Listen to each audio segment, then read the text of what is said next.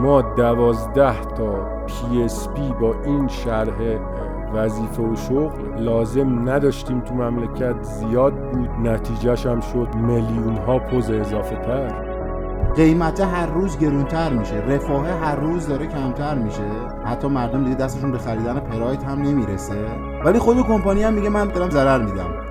اصلا چرا انحصار بده؟ چرا وقتی انحصار ذاتی باعث میشه که توی یه بازار یکی دو تا بنگاه بمونن و یه دولت میاد به زور اینا رو میکنه بیشتر؟ به خاطر همینه که انحصار در آخر سر از همه بازنده میسازه.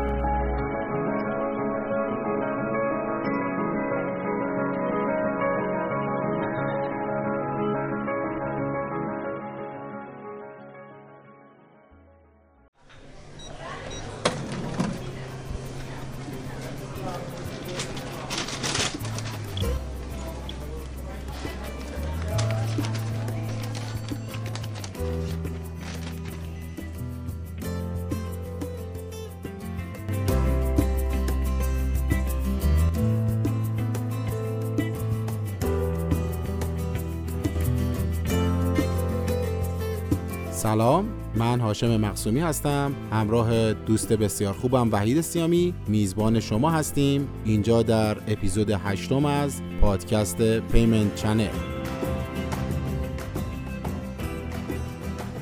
لطفاً پیمنت چنل رو در هر پلتفرمی که استفاده می‌کنید مثل گوگل پادکست، کاست باکس، اپل پادکست و یا هر بستر دیگری که از اون طریق ما رو میشنوید سابسکرایب کنید.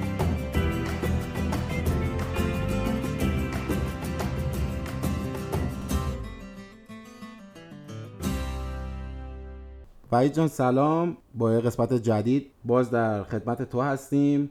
توی قسمت قبلی از ویژگی‌های خاص ساختار رفتار و عملکرد در بازار پرداخت‌های الکترونیکی 2 تاشو برشمردیم. امروز رسیدیم به سومیش که در واقع بحث بازارهای دو جانبه یا تو سایدد مارکت هست. اگه موافق باشی این سومین ویژگی رو هم با هم دیگه شروع بکنیم.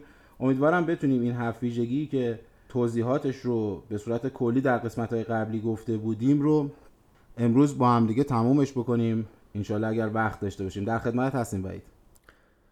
بنده به نوبه خودم سلام عرض می‌کنم خدمت شنوندگان محترم، در خدمتت هستم. در ارتباط با ویژگی سوم ساختاری بازار پرداخت، خب همینجور که قبلا خدمت شما و شنونده‌های محترم تو اپیزودهای قبلی توضیح دادم، اونجا ما از چیزی به اسم اثر شبکه‌ای در سمت تقاضا گفتیم و از چیزی به اسم مزیت مقیاس و مزیت محدوده در سمت عرضه صحبت کردیم و ویژگی سوم بازار پرداخت ساختار دو سویه اون هست که هر دو سمت عرضه و تقاضا رو شامل میشه. اونم به این معنی که وقتی یک مصرف کننده تقاضایی داره و به سراغ گروه دیگری از مشتریان حاضر در بازار مراجعه میکنه، علاوه بر اون ارائه خدمت و دریافت خدمت، این کار خودش یه اثر جانبی رو آزاد میکنه به روی سایر اعضای حاضر در بازار. یعنی در واقع بازار دو سویه است از این جهت که 2 تا جنس مختلف مشتریا میشه شناسایی کرد.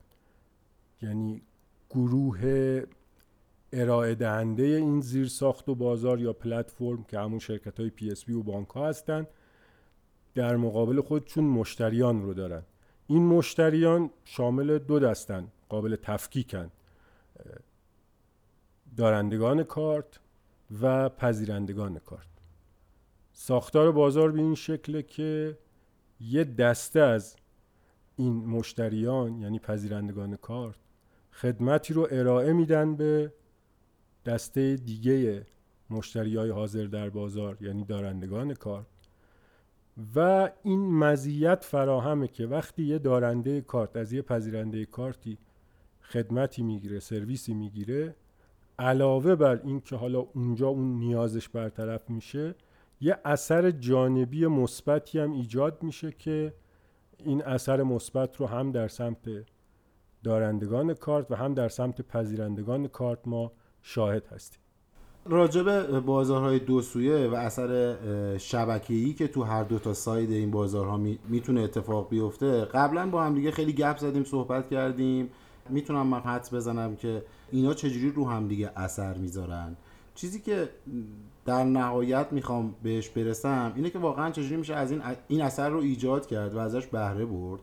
اگه مثالی داری، چیزی که بتونه تو این حوزه بهمون بگه که چجوری مشخصا این دوتا بر هم اثر میذارن، رشد یک طرف شبکه موجب رشد طرف دیگر شبکه میشه. اثر شبکه‌ای مربوط به سمت تقاضاست. وقتی بحث بازارهای دو سویه مطرح میشه، ما علاوه بر اثر شبکه‌ای که توی همون دسته‌بندی کردیم دیگه، حاضرانه در روی شبکه رو، اثر شبکه‌ای بین پذیرنده‌های کارت وجود داره، اثر شبکه‌ای بین دارنده‌های کارت وجود داره و حالا توی برخی از بازارها ما اگه خاطرت باشه تو اپیزودهای قبلی صحبت از چیزی کردیم به اسم اثر جانبی شبکه‌ای. بله. که اونجا این بحث بود که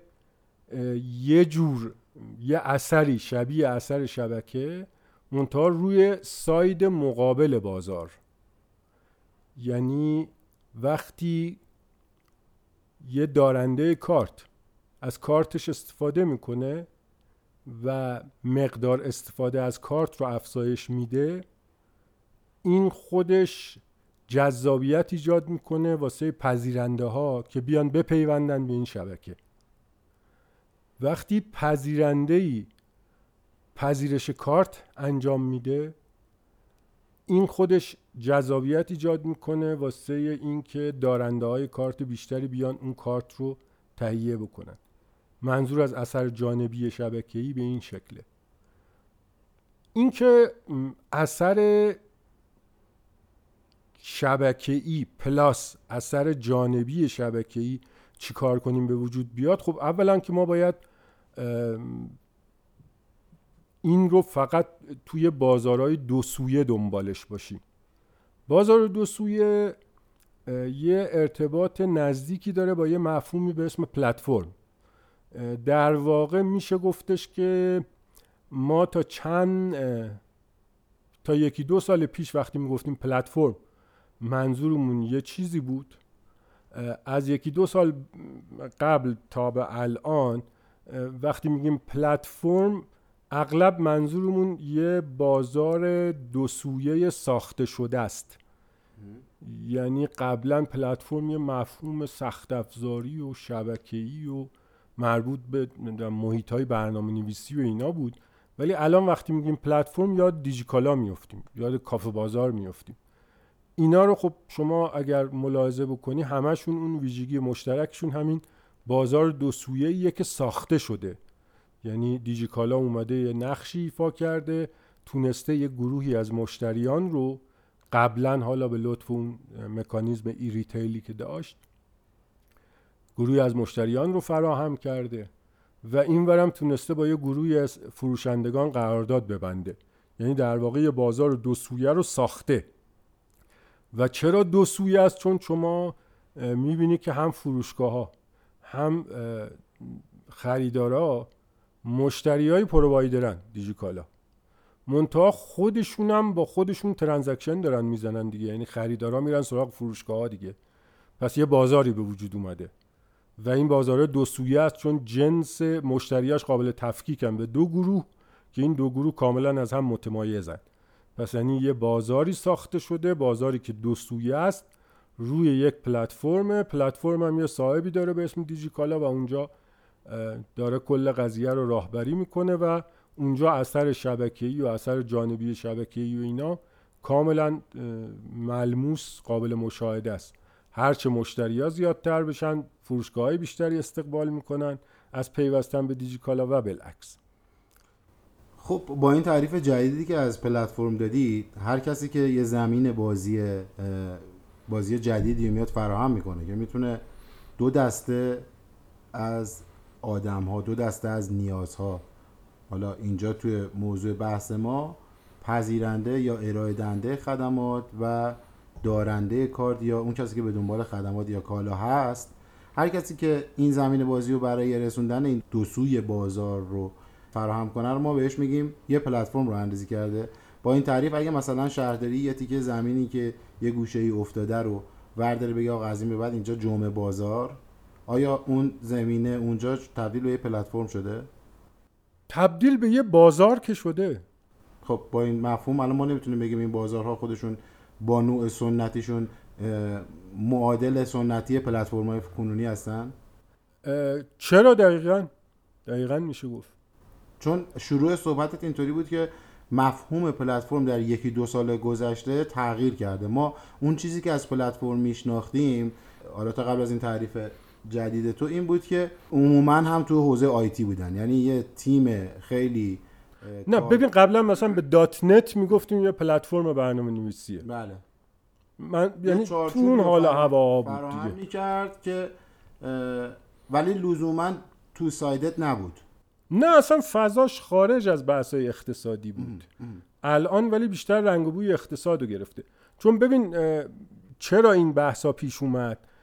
چند سالیه که بحث اقتصاد دیجیتالی که مطرح شده، اقتصاد دیجیتالی رو به عنوان یه بخشی از اقتصاد، از اون سیستم اکونومی که توی یه جامعه هست در نظر بگیر و بعد بتونن اینو اندازه بزنن دیگه، اندازه‌گیری کنن. مثل این که بگن بخش حقیقی اقتصاد ایران چقدر و چقدر میارزه و چقدر ترنوور داشته، بخش پولی مالیش چقدر و حالا بخش دیجیتالیش چقدر. توی بخش دیجیتالی اقتصاد یه بحثی که پیش میاد اینه که دیجیتال ترید چیه؟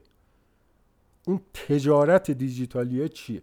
خب طبق تعریف که ارائه دادن نهادهای استانداردگذار بین‌المللی مثل سازمان تجارت جهانی، OECD یا صندوق بین‌المللی پول، اومدن گفتن که دیجیتال ترید اون بخش اقتصاد که دیتا و ارتباطات رو تأمین میکرد، اوکی، اون که هست، پلاس اون جاهایی از فعالیت‌های اقتصادی که متحول شده و سفارشگیری دیجیتال داریم ما، یا تحویل کالا به صورت دیجیتاله، این رو آوردن جز دیجیتال ترید و پلتفرما رو جایی میبینن که یکی از این دوتا یا هر دوتاش رو تأمین میکنه. مثل اسنپ فود سفارشگیری دیجیتال شده ولی خب غذاها رو که به صورت فیزیکی دارن تحویل میدن.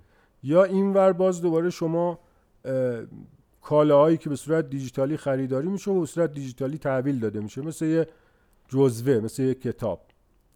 و اتفاقا میری میبینی که تو تعریفاشون اومدن دقیق عنوان کردن، میگن ای ریتیل جز دیجیتال ترید به این مفهوم نیست.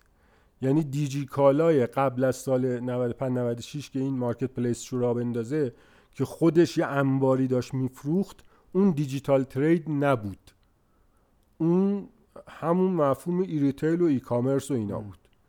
توی همچی فضایی پلتفرم خیلی مطرح شده. پلتفرم یعنی یه جایی که یه سری از کسب و کارا میتونن با کمک پلتفرم سفارش دیجیتالی بگیرن، با کمک پلتفرم میتونن تحویل کالای دیجیتالی داشته باشن. حالا چقدر چرا مهم شده؟ هر رستورانی میتونه بره وبسایت را بندازه و سفارش دیجیتالی غذا بگیره، ولی چرا میره رو اسنپ فود؟ چون کی میخواد اسم اون همه وبسایت رو مربوط به رستورانا رو حفظ بکنه؟ همه یه برند، یه لوگو به اسم اسنپ فود میاد تو ذهنشون و اونجا میتونی به 10,000 رستوران دسترسی داشته باشی. اینجا پلتفرم دقت کن با خودش یه برند و یه مجموعه عظیمی از مشتریان رو آورد. فرقش با وبسایت شد این دیگه. پس پلتفرم خیلی مهم شد اون دو سویه بودنش، یعنی نه تنها محلیه که رستوران‌های زیادی میتونن از این طریق سفارش دیجیتالی کالا بگیرن، که کلی مشتری با خودش میاره. این مفهوم واقعی پلتفرم. پس به عبارتی پلتفرم در واقع اون ابزار یا فضا، حالا اون فضا یه فضای دیجیتاله هستش که سازندش دو سوی بازار رو به هم متصل میکنه از طریق ارائه خدمات مبتنی بر تکنولوژی و دیجیتال و از طرفی به شدت هم اسکیلبل هستش، یعنی به راحتی اسکیلبله. خب مثال قبلی که من زدم جمعه بازاره به این راحتی ها نمیشه اسکیلاشو بزرگتر کرد، ولی پلتفرم قاعدتا این مشکلاتو نداره دیگه، خیلی راحت میتونه 100,000 تا کسب و کار رو بیاد بذاره یه سوی بازارش، 1,000,000 مشتری رو بذاره سوی دیگه بازارش. بله دقیقاً. اگر بخوام مثالای، یعنی اون مثالی که شما زدی اون مکان شهرداریه، اگر به هر دلیلی یه سری جماعتی می اومدن اون مکان و حالا بیای جمعه بازار بزنی، مفهوم پلتفرم جا میفته. دقت کن که ما به طور سنتی دو جور بازار داشتیم. خب یه جوری که تو انگلیسی هم بهش میگن بازار، BAZAAAR، که همین صورت شرقی بازاره، بازاره سرپوشیده‌ای که کنارش غرفه داشتن و بودن. یه مکانیزم دیگه ای ما داشتیم به اسم بازار که خارجی ها بهش میگن فیر، انگلیسی ها، فرانسوی ها میگن فواره و ما بهش میگیم بازار مکاره. تجاری که میرسیدن به شهر و حالا حاشیه شهر، داخل شهر، پشت دروازه، بیرون دروازه، اونجا یه بساطی پهن میکردن، جنساشون رو میفروختن. کلمه فانفار هم باید شنیده باشی. فانفار اتفاقا پلتفرم ساز بوده، یعنی ابتدای قرن 20 توی خیلی جا می‌دیدی که شما یه فانفار می‌زدن، ملت بابت اینکه بیان سوار اونجا بشن میومدن اونجا، بعد از یه مدتی عادت می‌کردن که بیان اونجا و حالا که اونجا میومدن و سوار فانفار بشن، نه حالا میتونستی کلی چیز میز کنارش بفروشی. تو همین تهران سابقه شکلگیری میدون ونک به همین ترتیبه که یعنی اونجا شهربازی قدیمی بوده، فانفاری بوده، مردم بابت اون جمع می شدن و حالا تونسته بودن بعضیا یه سری کسب و کارهای پر رونقی رو اون دور و برش را بندازن با استفاده از اون شلوغیه. جالب بود، بازم زدی تو این خاطرات هیستوریکالی که داری از تهران، خیلی خودم واسه من جذاب شنیدن این دیتاهایی که داری.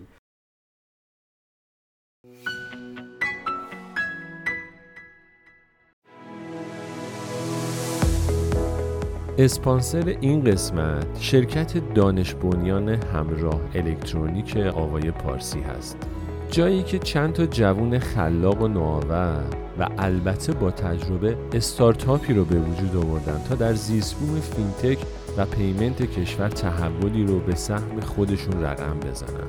اونها در آقای پارسی تونستن تو مدت زمان کوتاه فعالیتشون تو حوزه‌های مالیاتی، بانکی و صنعت پرداخت دستاوردهای بزرگی رو در مقیاس ملی ایجاد کنند.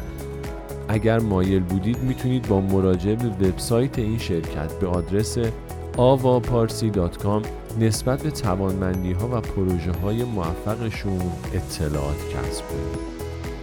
شرکت دانش بنیان همراه الکترونیک آقای پارسی.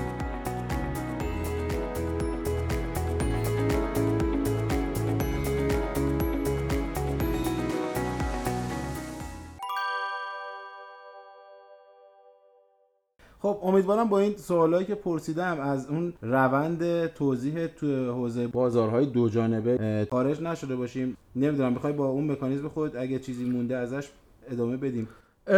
یه نکته مهمی که هستش اینه که ما توی بحث بازارهای دو سویه یه مفهومی رو داریم که خیلی حالا خارج از این فضا مستاق زیاد نداره.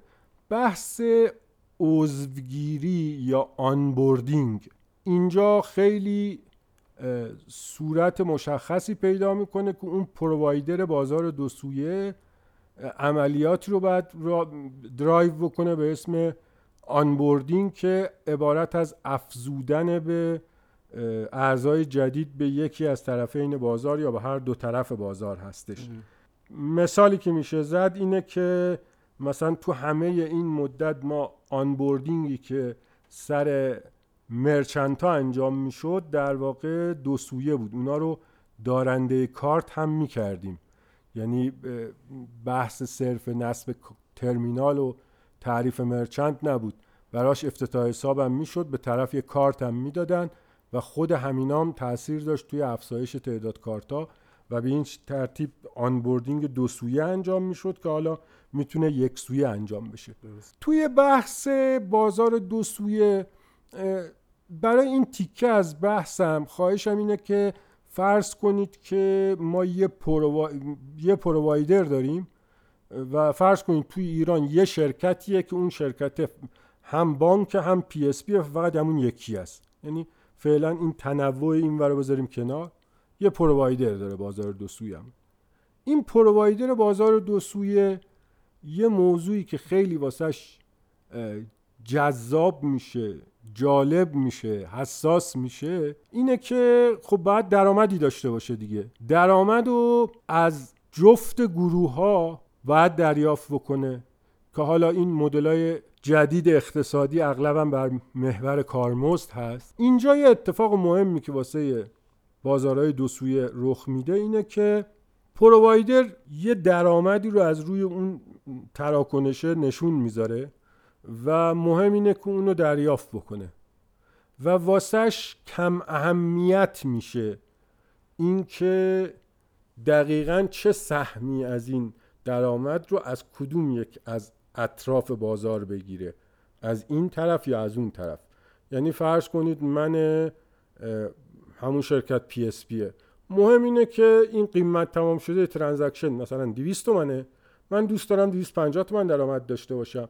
این 250 تومن رو دیگه حالا خیلی هم مهم نیست که من چجوری تقسیم بکنم بین دارنده کارت و پذیرنده کارت. این منطق کلان منه. منتها یه چیزی که این وسط اضافه میشه و باز کارو جالب‌تر میکنه اینه که فرض کن اگه من بیام بگم که آقا نصف 125 تومن از هر طرف، من مواجه میشم با یه چیزی که اون کشش پذیری قیمت تو کدوم سمت بیشتره. کشش پذیری قیمت یعنی این که من کدوم طرف رو میتونم گرونتر بگیرم بازم نپره از دستم، ترک نکنه. خب کشش پذیری مرچند زیادتره، در نتیجه من میتونم بگم خب چرا دو تا 125 تومن، بیام از یه طرف مثلا 180 تومن بگیرم، از یه طرف مثلا 70 تومن، که این باعث بشه که مرچنت کالای خورده بیشتر میده، مشکلی نیست، همچنان تو شبکه من باقی میمونه.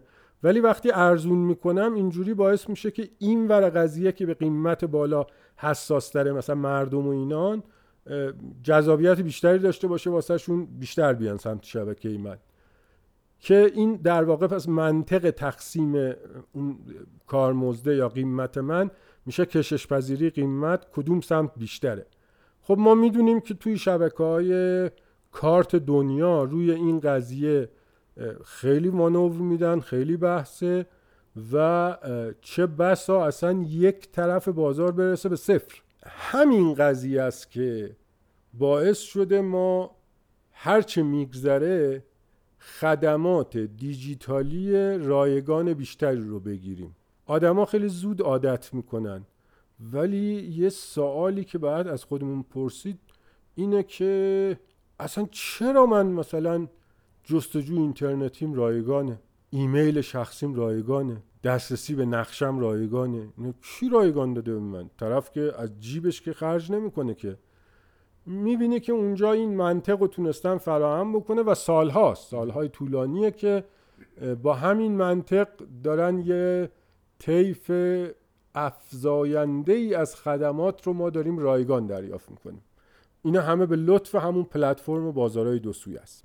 خب وحید جان، توی این فرضی که تو گرفتی مبناش این بود که ما یه دونه ارائه دهنده خدمات داریم، یه دونه پی اس پی، یه دونه بانک داریم، ولی خب ما میدونیم تو زمینه بازی واقعی که توش هستیم تعدادشون خیلی بیشتره و حالا ممکنه حتی بیشتر از این هم بشه. در یه همچین سطحی، در یه همچین کیفیتی درستش چیه و چه اتفاقی باید بیفته؟ ما تعریف کردیم که اثر شبکه‌ای یعنی افزوده شدن یک مشتری باعث مزیت میشه واسه مشتریای حاضر. میدونی که توی بحث بانکداری الکترونیکی پردازش تراکنش یه چیزیه که هم سمت بانک صادر کننده هم سمت PSP و بانک پذیرنده رو درگیر میکنه. اون خیلی مهم نیست. مسئله همون آنبوردینگ است که هزینه داره و همونه که اثر شبکه‌ای ایجاد میکنه. در واقع اینجا هر بانکی که بتونه مشتریای بیشتری رو آنبورد بکنه انگاری مشغول تولید اثر شبکه‌ای بیشتریه. در نتیجه اون بانکه میتونه طلب بکنه اینه که این اثر جانبی، این موجی که من ایجاد کردم باعث افزایش درآمدتون شد، سهم من کو. این ورم باز دوباره هر PSP که بیشتر آنبورد بکنه همین مدعا رو میتونه داشته باشه. در نتیجه وضعیتی که الان به صورت تثبیت شده توی خیلی از جاهای دنیا به کار گرفته میشه به این شکل که اولا یه قیمتگذاری پویایی وجود داره، یعنی مثلا اسنپشات های 6 ماهه میان میزنن و سر هر 6 ماه که میشمرن این بانکه خب 3 میلیون کارت صادر کرده، 6 ماه بعد 4 میلیون، 6 ماه بعد 5 میلیون و اینا باید اثرات متفاوتی داشته باشه. دوم این که یه بحثی را میندازن به اسم ریمبرسمنت فی یا اینترچنج فی، اونم به این شکل که در واقع از تراکنش‌ها یه کارمزدی کم میشه، بعد بر اساس اون سهم و ارزش ناشی از سهمی که برای همدیگه قائل شدن کارمزده رو تقسیم میکنن. به این میگن ریمبرسمنت فی که اصطلاح ویزا است، مسترکارت میگه اینترچنج فی. در واقع از اون کارمزدی که میتونن از مجموع دارنده کارت و پذیرنده کارت بگیرن هر کسی سهم خودشو میخواد. اما ما گفتیم که بیشتر از مرچند میشه کارمزد گرفت تا از دارنده کارت. در نتیجه اینجا این بحث پیش میاد که انگار PSP یه پول گنده تری میتونه بگیره که حالا باید یه سهمی بده به صادر کننده های کارت و اونور صادر کننده های کارت یه پول کمتری میگیرن و منتظر میمونن تا از جانب PSP یه قسمتی از اون درآمدی که از دارنده نگرفتن به این ترتیب به دستشون برسه. خب معروف هم هستش دیگه، 1 آوریل و 1 اکتبر هر ساله 4 تا شبکه کارت اصلی دنیا نرخ‌های جدیدشون رو اعلام میکنن. یعنی اینجوری نیست که مثل ایران یه نرخ‌گذاری اشتباه بشه بعد 15 سال طول بکشه تا اصلاحش کنن. هر 6 ماه یک بار نرخ‌گذاری انجام میشه و ممکنه همون نرخ‌های قبلی تایید بشه یا تغییر بکنه. تو اون بازش زمانی 6 ماهی هم جلسات و چانه‌زنی و اینا برقرار هست. و در مجموع میخوام نکته رو بگم که این وقتی پرووایدر یکی نیست، چند تاست و بعد دوباره باز خود پرووایدرام از 2 نوع مختلف هستن، بین خود اینا یه سری تقسیم درآمد کسب شده در حال انجام هست که طبیعی هم هست. خب مورد 4م وحید جان از این 7 ویژگی که ما جلسه اول این بحث هم برشمردیم بحث بازیگران محدود و شبه انحصار ذاتیه. خب شروع کن با یه تعریف ابتدایی به ما بگو با چی طرفیم. هر جا که صرف به مقیاس هست میشه این پرسش رو مطرح کرد که این صرف به مقیاس چه اثراتی ممکنه و میتونه روی ساختار بازار داشته باشه. در کنار این بعد یه موضوعی هم در نظر داشت که صرف به مقیاس در مجموع باعث رفاهه، باعث افزایش رفاه. یعنی از سطح جامعه که نگاه بکنی میبینی که یه واحد مقدار مشخصی خدمت یا کالا داره تولید میشه، حالا با قیمت کمتر. این یعنی رفاه. وقتی که یه بازاری هم توش صرف به مقیاس وجود داره هم اثر شبکه‌ای وجود داره، قاعدتاً بعد گفت که انحصار طبیعی ایجاد میشه. انحصار طبیعی یعنی چی؟ یعنی این که یه بنگاه تمام تقاضای بازار رو با هزینه کمتری نسبت به پاسخگویی به تمام تقاضای بازار توسط چند بنگاه برآورده بکنه. یعنی اگر تقاضا 100 واحد هست، انحصار طبیعی به حالتیه که یه بنگاه بتونه با 80 واحد هزینه این 100 واحد تقاضا رو پاسخ بده. اگر مقایسهش بکنی با این که حالا آقا 3 تا بنگاهن و حالا شدن 95 تا، مکانیزم بازار باعث میشه که انحصار شکل بگیره اینجا، که این انحصار میگن طبیعی، یعنی ناشی از دخالت دولت نیست. سازوکار و مکانیزمای بازار خود به خود میرن به سمت انحصار. البته خب این یه مصداقی از شکست بازار هم هست و بسیاری معتقدن که باید دخالت بشه، چرا که تو وضعیت انحصار، چه انحصار طبیعی چه انحصار ناشی از رانت یا هر شکل دیگریش، همواره این تهدید وجود داره که اون طرف عرضه کننده بخواد منافع خودشو بیشتر بکنه بدون توجه و لحاظ کردن منافع و سود زیان دیگران. بدی انحصار اینه. خب خاطرت باشه ما بازار رو گفتیم بعد به صورت چند لایه دید: لایه تسویه، لایه تصفیه، لایه پردازش تراکنش و لایه اکسس و دیوایس. تسویه رو که حالا وظیفه بانک مرکزی میدونن و معتقدم بعد انحصار ذاتی و طبیعی داشته باشه. توی لایه‌های بالاتر بحثه که توی بازار پرداخت رگولاتور، دولت اجازه بدهد که انحصار ایجاد بشود یا خیر. دقت کن که اون تعریفی هم که من از انحصار گفتم به هر حال اونو به صورت نسبی هم میشه دیدش دیگه، که این انحصار شبه ذاتیه اشاره به این داره که حالا آقا واقعا حالا شاید یکی نبود ولی همه انتظار دارن 20 تا شرکت بشه، نگاه 2 تاست. یا اون بحثی که مثلا راجع به پاسخ به اون کل نیاز بازار هست، باز اون قیمتا و اینا همه نسبیه. در مجموع اون وضعیتی که توی خیلی از کشورها شاهدش هستیم اینه که اگر دولت دخالت نکنه بازار تو لایه پردازش تراکنش به سمت شبه انحصار پیش میره. یعنی ما توی خیلی از کشورهای دنیا میشه گفت 90-95% بازار دست 2 تا اسکیمه. یعنی همین کشورهای دوروبر ایران رو نگاه میکنی میبینی که مثلا ویزا و مسترکارد، ویزا با یه چیز دیگه، مسترکارد با یه چیز دیگه، میبینی که مثلا 90-95% پردازش تراکنش ها تو این 2 تا شبکه هست. هستن بقیه هم، ولی خب اصلا حضور و وزنی ندارن. مثلا تو خود همین بازار آمریکا تقسیم بازار بین 4 تاست ولی تعداد شبکه ها که 16 تان، 16 تا اسکیم ما داریم، ولی این 4 تا انگاری اصلا 95 هم فکر کنم رد کرده دیگه. 95% بازار دست ایناست. به این وضعیت ها الان دارن میگن شبه انحصار ذاتی، یعنی مکانیزمای بازار به وجودشون آورده. شبه انحصار از این جهت که یک دونه نیست، حالا مثلا 2 تاست یا توی بازاری بون قولی آمریکا 4 تاست فقط. به اینا میگن بحث شبه انحصار. توی ایران خب ما سوابق و تاریخ مفصلی از قضایای انحصار و ضربه‌ای که انحصار بهمون زده داریم. توی ایران به طرز احمقانه‌ای و اون تفکر دولتی و تحکم‌آمیزی که هست، کاش که حالا دولتی بودن سواد حداقل داشتن، ما اسکیم اومدیم یکی کردیم.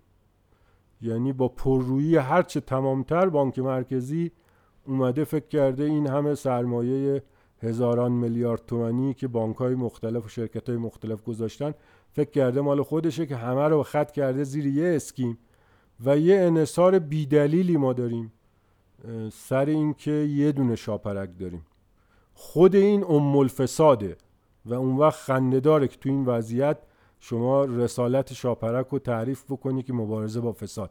اصلا وجودش وقتی تو میای یه اسکیم تعریف میکنی، اسکیم رو بیشتر تو همون لایه پردازش تراکنش در نظر بگیر. وقتی همه چیز رو ختم میکنی به یه سویچ، خب معلومه که نتیجه چی میشه، تا چه برسه به این که حالا راجع به یه سری موضوعات دیگه ای هم دارن اصرارای بی جایی میکنن. مثل اینه که مثلا بانک مرکزی انگاری میخواد به ناموسش تجاوز بشه که مبادا کسی بفهمه که سهامدارای شاپرک کیان و چند درصدن. واقعا شرم‌آوره تو این سایت گردش آزاد دسترسی به اطلاعات که پاسخهای سربالایی داده، مبادا کسی بفهمه شاپرک چقدر سامدار داره و کیا سامدارش هستن، از طریق این شرکت میخواد این مبارزه با فساد بکنه، مقررات رو جا بندازه توی وضعیتی که اصلا خود شاپرک زائیده این تفکر غلطه که من بیام تو لایه پردازش تراکنش انحصار ایجاد بکنم. میگم خیلی به قول معروف سخن میشه گفت راجع به این بحث انحصار تو بازار ایران. وضعیت وخیم و بده و امیدوارم به همراه خیلی از چیزهای دیگه تو مملکت هر چیز زودتر عوض بشه. مرسی. آره منم نمیخوام واقعیتش وارد بحث اصلا شأن نزول شاپرک چی بود و چرا اومد و نمیخوام واقعا ورود کنم، چون میدونم که خیلی طولانی میشه و خارج میشیم از موضوع. این بحث انحصار ذاتی که شکل میگیره، انحصار طبیعی که شکل میگیره، میشه نمونه هایش رو تو دنیا دید که حالا انحصار 100% هم نیست، ولی واقعا ممکنه قریب به 100% هم بشه، مثل اون 4 شرکت آمریکایی که گفتی 95% بازار رو دارن در آمریکا. یا تو ذهن خودم مثلا یه کمپانی مثل توییتا اومد که یه نمونه ای از یک روند رشد به سمت انحصار طبیعی، یه کمپانی که با قیمت تمام شده پایین با کیفیت مطلوب نیاز بازار رو تامین کرد و تونست درصد بزرگی از سهم فروش خود رو تو دنیا رو بگیره. بحث دخالت دولتیش و رانتی و ایناشو ندارم، توی حالت طبیعیش یک شرکتی ویزا مستر تونستن سهم بزرگی از بازار رو بگیرن، تبدیل میتونن بشن به مافیای اون بازار، میتونن خودشون تعیین کنن که چه قیمت گذاری بکنن، چه جوری سرویس بدن. توی همچین مکانیزمی در رشد یک انحصار طبیعی میتونیم این خطر رو حس بکنیم که خیلی خوب اینا میتونن برنامه‌ریزی کنن، آقا باشه ما میخوایم فیچرهای ارائه بدیم، ویژگی‌های ارزش افزوده ارائه بدیم در این خدماتمون که میتونیم مثلا این 10 رو 6 ماه دیگه بدیم. چه کاریه؟ مثلا میایم سالی یه دونه‌شو بهشون میدیم. هم اون رشد رفاه، افزایش رفاه رو برای من میتونن کنترل کنن، هم قیمت رو میتونن کنترل بکنن که در یک زنجیره من ذره ذره حالم یه ذره خوب بشه و حالا نسبت به صلاح دید اونها هزینه ها من بیشتر بشه. ببین اینجا ما باید بین 2 مفهوم تمایز قائل بشیم. یکی اون وضعیت رقابتی و ساختار بازار و ایناست، یکی که به خاطر توجه دادن به همین تفاوته اصلا از یه شاخص دیگه‌ای استفاده میکنن به اسم رقابت پذیر بودن بازار، کانتنسیبیلیتی. این موضوع توی بعضی از شاخص‌ها و ابعادش از وضعیت موجودی که یه بازار داره میتونه جداگانه دیده بشه. مثال میزنم، میشه حالتی رو تصور کرد که یک عرضه کننده تو بازار فقط وجود داشته باشه ولی بازار رقابت پذیر باشه. وقتی بازار رقابت پذیر نیست، شما میتونی با یه قیمت پایینی یه چیزی رو بسازی، با یه قیمت گرونی بفروشیش و حالا به هر دلیلی کس دیگه ای هم نمیتونه بیاد باید رقابت کنه، راحت هم میفروشه. ولی در نظر بگیر حالتی رو که یه دونه عرضه کننده است ولی اصلا جرئت نمیکنه که همچین کاری رو بکنه، یعنی یه حاشیه سود بزرگی برای خودش تعریف بکنه. چرا؟ چون میدونه که راهش بازه و هر کسی میتونه بیاد تو، و همین هر کسی میتونه بیاد تو باعث میشه که این اشتباهو نکنه. این دوتا خب دوتا اثر و برونداد کاملا متفاوت از هم دارن. یعنی نگاه نکن که یه دونه است و حکم بده که انحصاره، نگاه کن ببین این بازارا آیا رقابت پذیر هست یا نه. مثال متقابلشو بزنم، میدونستی کمپانیای خودروسازی ایران به مراتب بیشتر از تعدادشون به مراتب بیشتر از کمپانیای خودروسازی ژاپن یا آمریکا یا آلمانه؟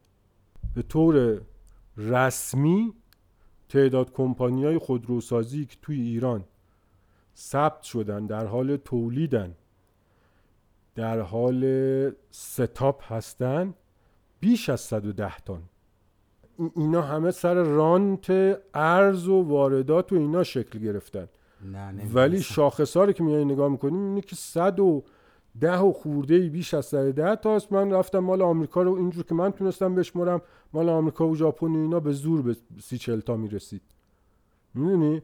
و آیا حالا بازار خودروی ایران چیه؟ انحصاری هست یا نیست؟ قطعاً انحصاریه. یعنی ما هنری داریم که با 120 تا شرکت میتونیم بازار انحصاری درست کنیم.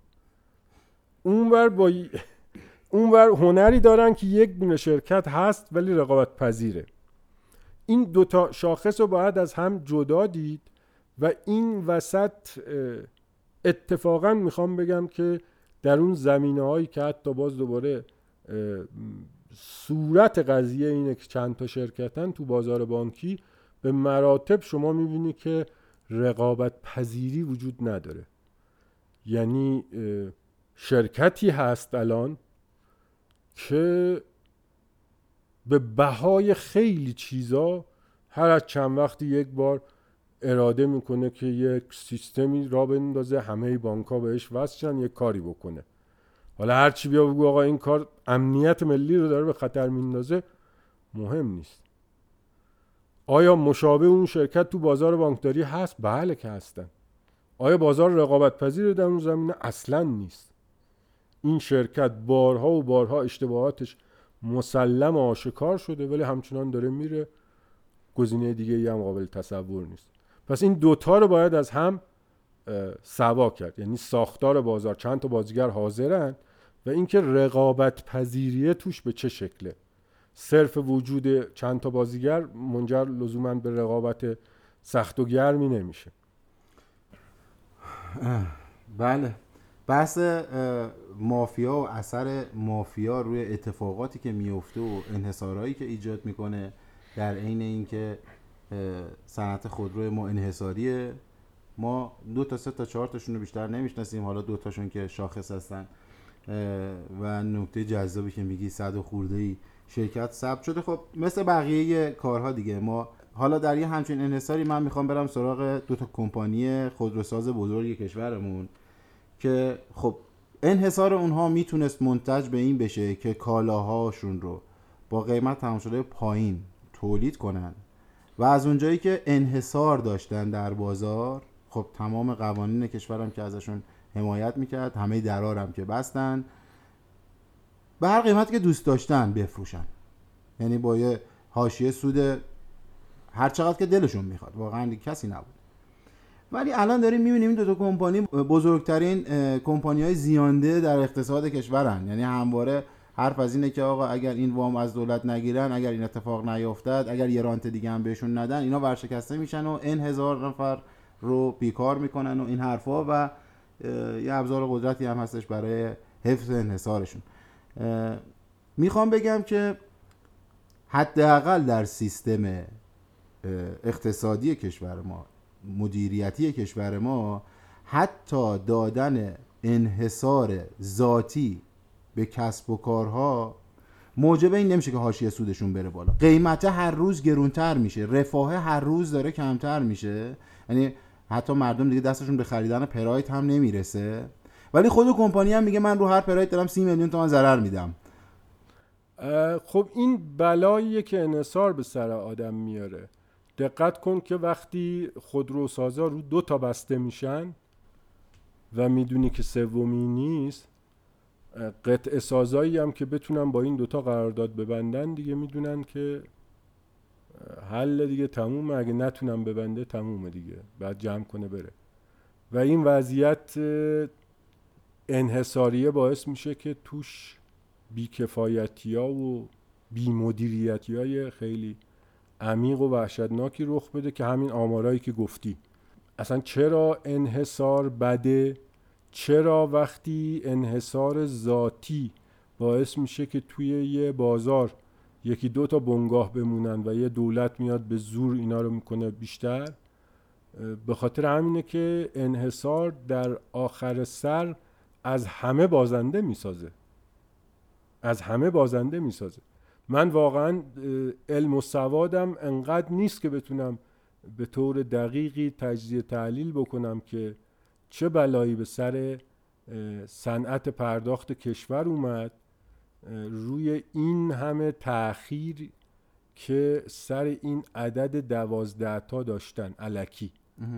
ما 12 تا PSP با این شرح وظیفه و شغل لازم نداشتیم تو مملکت، زیاد بود، نتیجهش هم شد میلیون ها پوز اضافه تر. نه این 12 تا رو سقفشو برداشتن، نه اونا رو کمتر کردن. همینجوری یه استخون لای زخم و ضربه هایی زدن از این طریق که میبینی یه جمع و ضرب کردی تا حالا ببینی که این اعداد مربوط به پوز یعنی چند هزار میلیارد تومان، یعنی چند میلیارد دلار که توی یه جایی که روز به روز دارن از واحدهای صنفیش کاسته میشن، شرکت‌های بیشتری تعطیل میشن، تعداد نقاط پذیرش و ارائه خدمات دولت هم که مشخصه دیگه، اینا کلش رو هم مثلا به زور برسن به 4 میلیون. ما این 9 میلیون پست چی شد؟ 5 میلیون ضرب در 4 میلیون، فکر کردی چه عددی میشه؟ تازه این فقط پوزشه، 20,000 میلیارد تومان.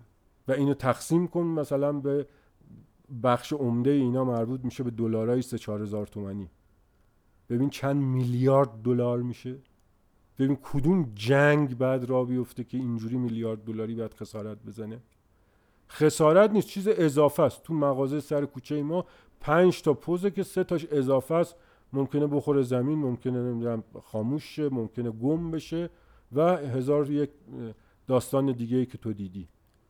چرا مثلا توی مرفه ترین کشورهای دنیا که دیگه اصلا موندن چجوری به خودشون سرویس بدن، چجوری تحویلشون بدن، به عقل جن نمیرسه که پس من بیام تو فروشگاهم 10 تا پوز داشته باشم، اون وقت تو اینجا توی مثلا زیر پله ها 5 تا پوزه. اگه موافق باشی بریم سراغ ویژگی پنجم. ویژگی پنجم پیش گفتیم، بحث کژمنشی و رفتارهای ناسوابی بود که در این زمینه شکل گرفته. آره، کژرفتاری و منفعت طلبی و ریسک سیستماتیک. بله، یه تعریفی من فقط بد نمیبینم که بگم، کژمنشی، منش بون الگوی حاکم بر رفتارهای یک فرد میگن. یعنی مثلا اینجوریه که بگی مثلا طرف خسیسه، بد اخلاقه، اینجوری منش بیشتره. کژمنشی یعنی اشاره داره به یه رفتارهایی که طرف خب اون رفتار ثواب و صلاح و راه و راست رو انتخاب نمیکنه. منفعت طلبی حالا چیه که یه جور کژمنشی هم هست؟ منفعت طلبی یعنی این که من بیام دست به یه سری کارهای مخاطره آمیز بزنم، منتها همیشه یه سری حائل از آدمای دیگه، از شرکت‌های دیگه سعی کنم درست کنم پیش راه خودم که اگر سود کردم خودم بخورم، اگر ضرر شد اینا گیر بیفتن. این منفعت طلبیه که خب دیگه من نمیخوام این اپیزود خیلی جنبه انتقادیش تند و تیز و بیش از حد بشه، ولی خب منفعت طلبی رو هم توی این بیزنس ما زیاد دیدیم. اصلا بحث اینه که حالا این سندی هم که ما داریم بهش ریفرنس میدیم مال بانک مرکزی اروپاست. توی این صنعت حتی توی کشورهایی که وضعشون از ما خیلی بهترم هستم، تازه منشی و منفعت طلبی میشه دید، تا چه برسه به اینجا که همه کژن. با طبیعیه، به خاطر اینکه شاخص‌های انسانی این اتفاقات رو رقم میزنه دیگه. موضوع اینه که پلن داشته باشیم برای مدیریتش. اما وحید جان توی ویژگی پنجم خب بحث کژرفتاری و منفعت طلبی رو گفتیم، اما ریسک سیستماتیک رو هم لطفاً برای ما توضیح بده. هاشم جان، سیستماتیک نه و سیستمیک. حالا اینجا خیلی تو فارسی جفتشو خیلی وقتا به یکی ترجمه میکنن، ولی اینجا منظور ریسک سیستمیه. سیستماتیک بماند برای بعدن. سیستمیک یعنی ریسکی که برخواسته از اون ماهیت سیستمی موضوع پدید میاد. اونم اغلب به این شکله که مشکلی در جایی ایجاد میشه یا چه بسا اصلا مشکلی نباشه، واسه یکی منفعت باشه، توی اون شبکه شروع میکنه به چرخیدن و حالا ایجاد اشکال میکنه. مثل اینه که مثلا میگن آقا بانک ران، هجوم مردم به بانک ها برای گرفتن استپرده هاشون، این اگر توی یه شعبه را بیفته سریع به همه شعبه های اون بانک تسری پیدا میکنه. اگر توی یه بانک را بیفته و بانک مرکزی اقدامات لازم از قبل انجام نداده باشه سریع به کل شبکه بانکی تسری پیدا میکنه. سیستمیک یعنی این، درسته، یعنی یه مشکلی حالا تو سیستم پخش شد. ریسک سیستمیک هم اینجا بذار مثال بزنم دیگه. اون زمانی که به پرداخت ملت کارمزدار رو صفر کرد، خب یه پولی داشت به عنوان اجاره میگرفت از بانک ملت، اجاره کارت خان، و اومد ابتکار زد مثلا که چقدر زرنگن کارمزد دریافتی از مرچنت ها رو صفر. همون زمان بودند PSP هایی که حتی از بانک هیچی نمیگرفتن، درآمد چون به کارمزد برای اون منفعت بود، ولی اومد توی سیستم چرخید. از یه جهت مرچنته میگم من رو پوز ملتم نمیدم، چرا رو پوز فلانم بدم، پس نمیدم. دو، از اون ور اون شده بود یه ابزار برای بازاریابی، نفوذ بیشتر به بازار، بقیه هم مجبور شدن همچه ابزاری دستشون بگیرن. آیا به نفع همه بود؟ نه. این یه ریسک سیستمیکی بود که معروف در این داستان این صنعت هم هست و پیش اومد. این هم فکر میکنم به همین اندازه کافی و بگذاریم ازش. اوکی، بریم سراغ ویژگی ششم، بازیابی هزینه ها و تنظیم نرخ‌گذاری، به عبارتی cost recovery and pricing. در ارتباط با بحث بازیابی هزینه ها چند تا بحث قابل طرح هست. یکی بحث اصل بازیابی تمام هزینه هاست، خصوصا از منظر بانک ها. وقتی به موضوع پرداخت الکترونیکی نگاه میشه، اونا در واقع یه ابزاری رو دارن ارائه میدن به مشتریاشون به اسم کارت، و حالا این سوال مطرح استش که روی این ابزار و استفاده‌ای که مشتری ازش میکنه، آیا بانک از محل همین ابزار و از همین کانالایی که هستش درآمدش انقدر هست که هزینه‌اش جبران بشه یا نه؟ اگر چنین نباشد، بانک باید از سایر منابع درآمدیش بزنه بیاد این قسمت منفی شده اینجا رو جبران بکنه، که متاسفانه اگر به درستی و درایت مدیریت نشه، واسه بانک‌ها همچی وضعیتی برقراره. یعنی بانک‌ها ابزار کارت، کانال‌های کارتخوان و خودپرداز و اینا تقریبا الان نصف بانک‌های ما منفی هستند. تازه این با همون هزینه درآمد ناخالصه، خالصشو بخوای حساب بکنی فکر کنم تعداد بیشتری منفی بشن.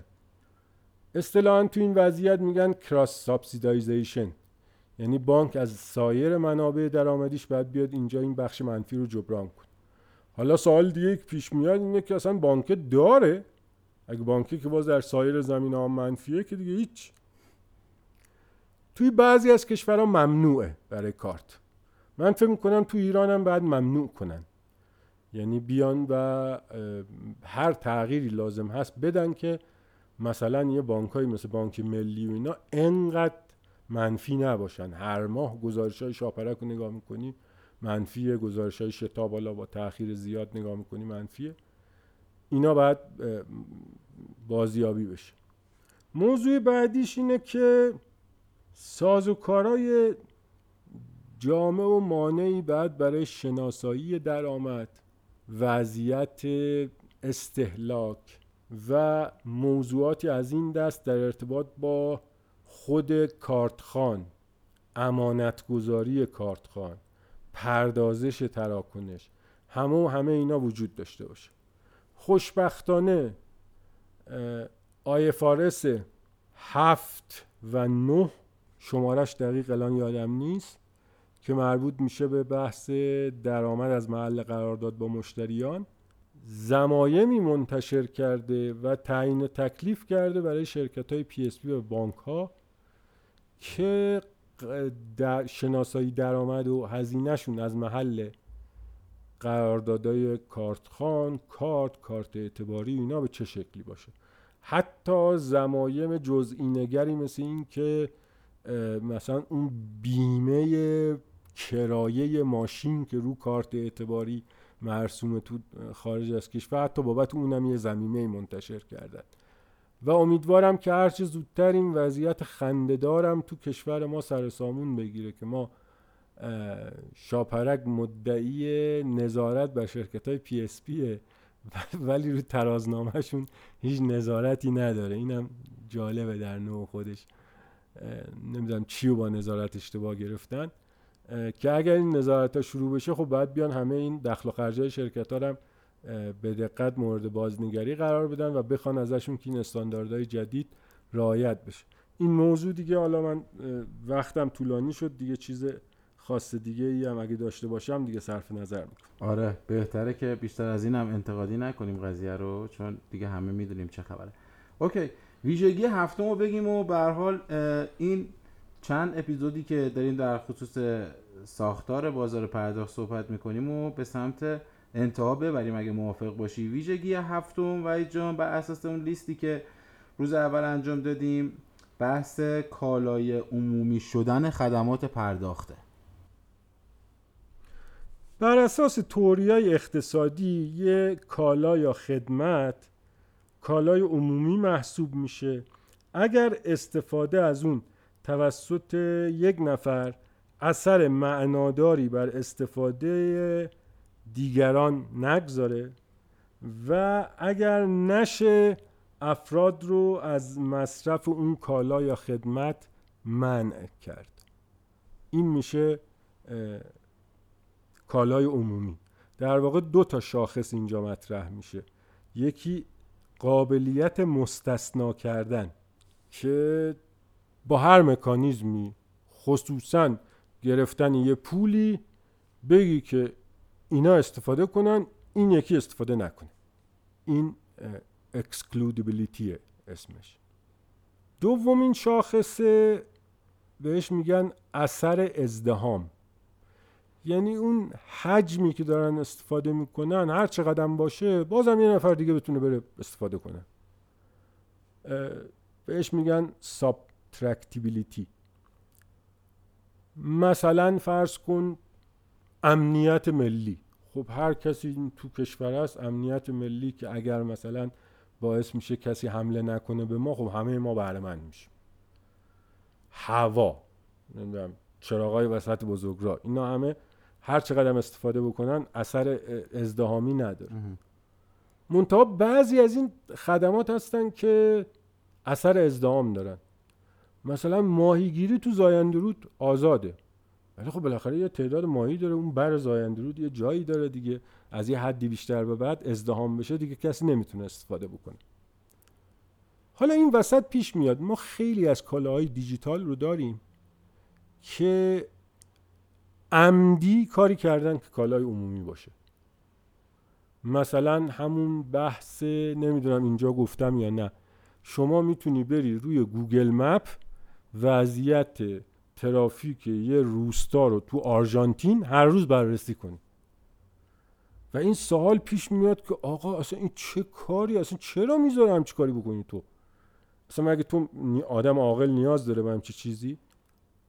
این بحث پیش میاد که گوگل ببین این که بیاد ایف و الس بذاره تو برنامهش بگه چون تو از ایرانی پس ترافیک آرژانتین رو نبین، تا این که بخواد پاسخ پردازش تو رو بده، دومیه ارزونتر در میاد واسهش، پس میگه که آقا هر کی هر جا رو نگاه کرد و انگاری یه کالایی داره که باید کالای خصوصی باشه، یعنی هم اثر ازدهام داشته باشه هم این که قابلیت مستثناسازی مثل همه کالاهای اختصاصی دیگه. ولی گوگل چیکار میکنه؟ میاد کالای خودش رو شکل کالای دیجیتال میکنه.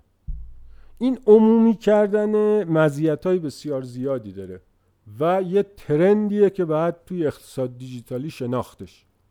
از اون جمله است توی بازار پرداخت و بانکداری سرویس ساتنا یا آرتیجیس انگار که باید حالت یک کالای عمومی در بالاترین سطح همه بدهی و بستانکاری‌های یه مملکت رو بتونه با هم ستل بکنه، اطمینان بخشی بکنه. و حالا یه بحث دیگه‌ای هم پیش میاد که همین پرداخت الکترونیکی، اینو آیا باید کالای عمومی بکنیم یا نه؟ آیا این اثر ازدحام داره؟ تقریبا میشه گفت به طور معناداری نه. همین انسانیه یک ترانزکشن بخوره 10,000 تا یا 20,000 تا یا 30,000 تا فرق داره؟ نه، همه رو پردازش میکنه. توی یه عددایی به بعد نمیتونه که اصلا از عهده مردم ایران خارجه، یعنی هر که هر لحظه اراده بکنه، اگر هزاران نفرم دارن ترانزکشن میزنن اون ثانیه، تو هم بخوای بزنی زدی، مانعی ازدحامی نیست که مزاحم کار تو بشه. اونور مستثنا سازی، یعنی این سرویس رو آیا به این بدم یا ندم. واقعیت اینه که از منظر پذیرش کارت قضیه به این شکله که داخل فروشگاه به این نتیجه میرسن که آقا هر کی کارت داره بیاد بزنه دیگه، یا میتونه بزنه، رمزش اشتباهی نمیتونه بزنه دیگه، تموم شده رفت. فهم همین موضوع که خدمات پرداخت باید کالای عمومی باشه متاسفانه تو جامعه ما نزد تصمیم گیرا وجود نداشته. دقت کن که الان توی ویزا و مسترکارت و اینا همین فهمه باعث شده که به این نتیجه برسن که بگن آقا هر کی کارت دستش بود ادعای ترانزکشن زدن داشت، اجازه بدید بزنه، یا من موقع پردازش جلوشو میگیرم یا نمیتونم بگیرم، ولی اگر زد رسید پوز اومد بیرون جنسو بده بره، مانع ایجاد نمیشه، اکسکلودیبیلیتی نداره، هر کی هست صرف کارت دستت باشه تمومه. حتی اونجا میتونی مثلا بدون رمز و اینام بزنی. بعد خب بلافاصله این نگرانی پیش میاد که خب کارت‌های سرقتی، اطلاعات لو رفته چی؟ اونا رو به شکل ریسک میپذیرن، در حالی که ما توی مملکتمون کار بسیار عجیب رمز دوم پویا رو انداختیم. چه اتفاقی افتاد؟ 20% ترانزکشن های PSP کمتر شد، در حالی که اگه میگفتن آقا ترانزکشن ها بزنه، اونور هر کسی ادعای ضرر کرد PSP بعد پولشو بده، شاید 2% هم هزینه نداشت واسش. یعنی متوجه نشدن که با این کارشون که آقا تو بیای شرایط سهلی بگیر، تو اون نقطه دیوایسه بذار همه ترانزکشن بزنن، اگر اکسکلودیبیلیتی قرار باشه انجام بشه، من توی یه سطح عمیق‌تری جلوشو میگیرم. اینو نپذیرفتن رمز پویا و اینا. و مثلا خود من به شخصه این تجربه رو داشتم که اون اوایل خیلی از وقتا نمیتونستم ترانزکشن بزنم، نه اصلا این که کارت ندارم رمز ندارم، نه چون نرفته بودم اون بامبول پشت ATM اونجا انجام بدم و نمیدونم رمز پویامو فعال کنم و اینا. یعنی یه جایی اومده بودن یه کنترل چکی گذاشته بودن که زاید بود و ویزا الان هر ساله نزدیک به فکر کنم $2 میلیارد هم شده که داره هزینه کارت‌های دزدی و مسروقه رو میده. و از سال 2015 هم که ویزا زیرو لیابیلیتی پالیسی رو راه انداخته که دقیقاً همین پوشش دهنده مفهوم کالای عمومیه، یعنی میگه که هر کی کارت داره رمز داره اینا بیا ترانزکشنشو بزنه. شما کارت تو گم کردی، اصلا آمدانه هر چی اون تو دزدیدن من میدم. این آب پاکی ریختن رو دستشون دیگه، یعنی صرف میخواستن که اون جنبه کالای عمومی بودنه خیلی پررنگ باشه که شما همواره حس بکنی که با کارتت میتونی استفاده بکنی، مرچنتم همواره این حس رو داشته باشه که خب طرف کارت داره دیگه، اصلا رمز رو یادش رفته اشکال نداره، میت کوالیفاید ترانزکشن بزنه و انجام بشه، ولی ترانزکشن انجام بشه. اوکی، وقتی میگی هر کی کارت دستشه بیاد ترانزکشن بزنه، خب من میگم که خب الان ما هم همینیم، یعنی تو صنعت پرداخت ما فکر میکنم اون اکسپشنه تو نداشتن رمز است. منظورت درسته؟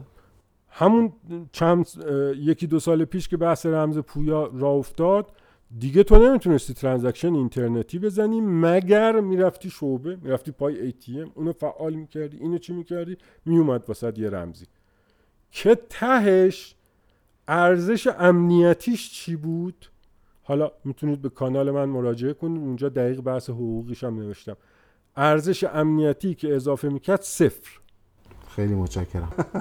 پس الان تصور من اینه که پرداخت در سیستم پرداخت ما، یعنی این فعل پرداخت وجه، پرداختن با کارت، کالای عمومی نیست. یکی به خاطر اینکه توی پیمنت های آنلاینمون ما بحث این رو داریم که یک دیتای اضافه‌ای از شکل رمز دوم و اینها زیرساختی براش فراهم شده و اگر درست متوجه شده باشم با مفهوم هر کی کارت دستش بیاد ترانزکشن بزنه، توی پرداخت‌های حضوری هم کسی که کارت دستشه بدون داشتن رمز، حالا به قول شما ممکنه رمزشو فراموش کرده باشه یا هر چی، میتونه ترانزکشن بزنه که اصلا این تو خواب هم کسی تو ایران نمیتونه همچین روزی رو ببینه. ببین گوگل و اون گوگل مپ، گوگل که اصلا یه بنگاه خصوصیه، اصلا ربطی بهش نداره که بخواد کالای عمومی چی بده، کالای عمومی مال دولته بعد ارائه داده. ولی گوگل اومده میگه آقا یه فضایی مطرح شده به اسم اقتصاد دیجیتال، من این کالای شما به شکل کالای عمومی ببینش ولی من ازش درآمد دارم، هزار تا چیز دیگه هم دارم. اونور چیه؟ هر کی گوگل مپ داره استفاده کنه، هر جای دنیا رو میخوای نگاه کن. حالا بیام روی همین بحث پرداخت. پرداخت کالای خصوصیه، بحثی نیست درش، ولی آیا این کالای خصوصی رو تو بقیه کشورها همینجوری خصوصی نگهش داشتن؟ نه، تلاش کردن که مشابه همون قضیه گوگل مپ اینجا هم به شکل یک کالای عمومی دیده بشود. وقتی ما میخوایم تلاش بکنیم به شکل کالای عمومی دیده بشود، آیا ساید افکت داره؟ آره داره. برای ویزایی که سال 32 میلیارد دلار درآمد داره، اندازه 2 میلیارد دلار ساید افکت داره. ولی ویزا میفهمه، میگه من این 32 تا رو از اونجا دارم که این دو تا رو دارم میدم. اگه بیام اینجا سختگیری کنم اون 32 تا میشه 20 تا. مثال زدم. تو پی اس پی ای ایران هم همین بود. اصلا میتونست بانک مرکزی بگه که آقا اصلا هر کی زنگ زد صرف ادعا شما باید پولشو بدید، میدادن واسه شون کمتر در میومد تا اون همه ریزش در تعداد ترانزکشناشون. اوکی، حالا احتمالاً خیلی ها هستن که نمیپذیرن، ولی امیدوارم بالاخره یه روزی ما هم بفهمیم. ممنونم ازت وحید جان. بالاخره ما این هفت‌ویژگی رو تموم کردیم و میگه میسپاریم به دست شنوندگانمون، نظراتشون هم برامون میتونن کامنت کنن. ممنونم. بندم خداحافظی میکنم. امیدوارم با یه سلسله مباحث جدیدی از اپیزود بعدی در خدمتتون باشم.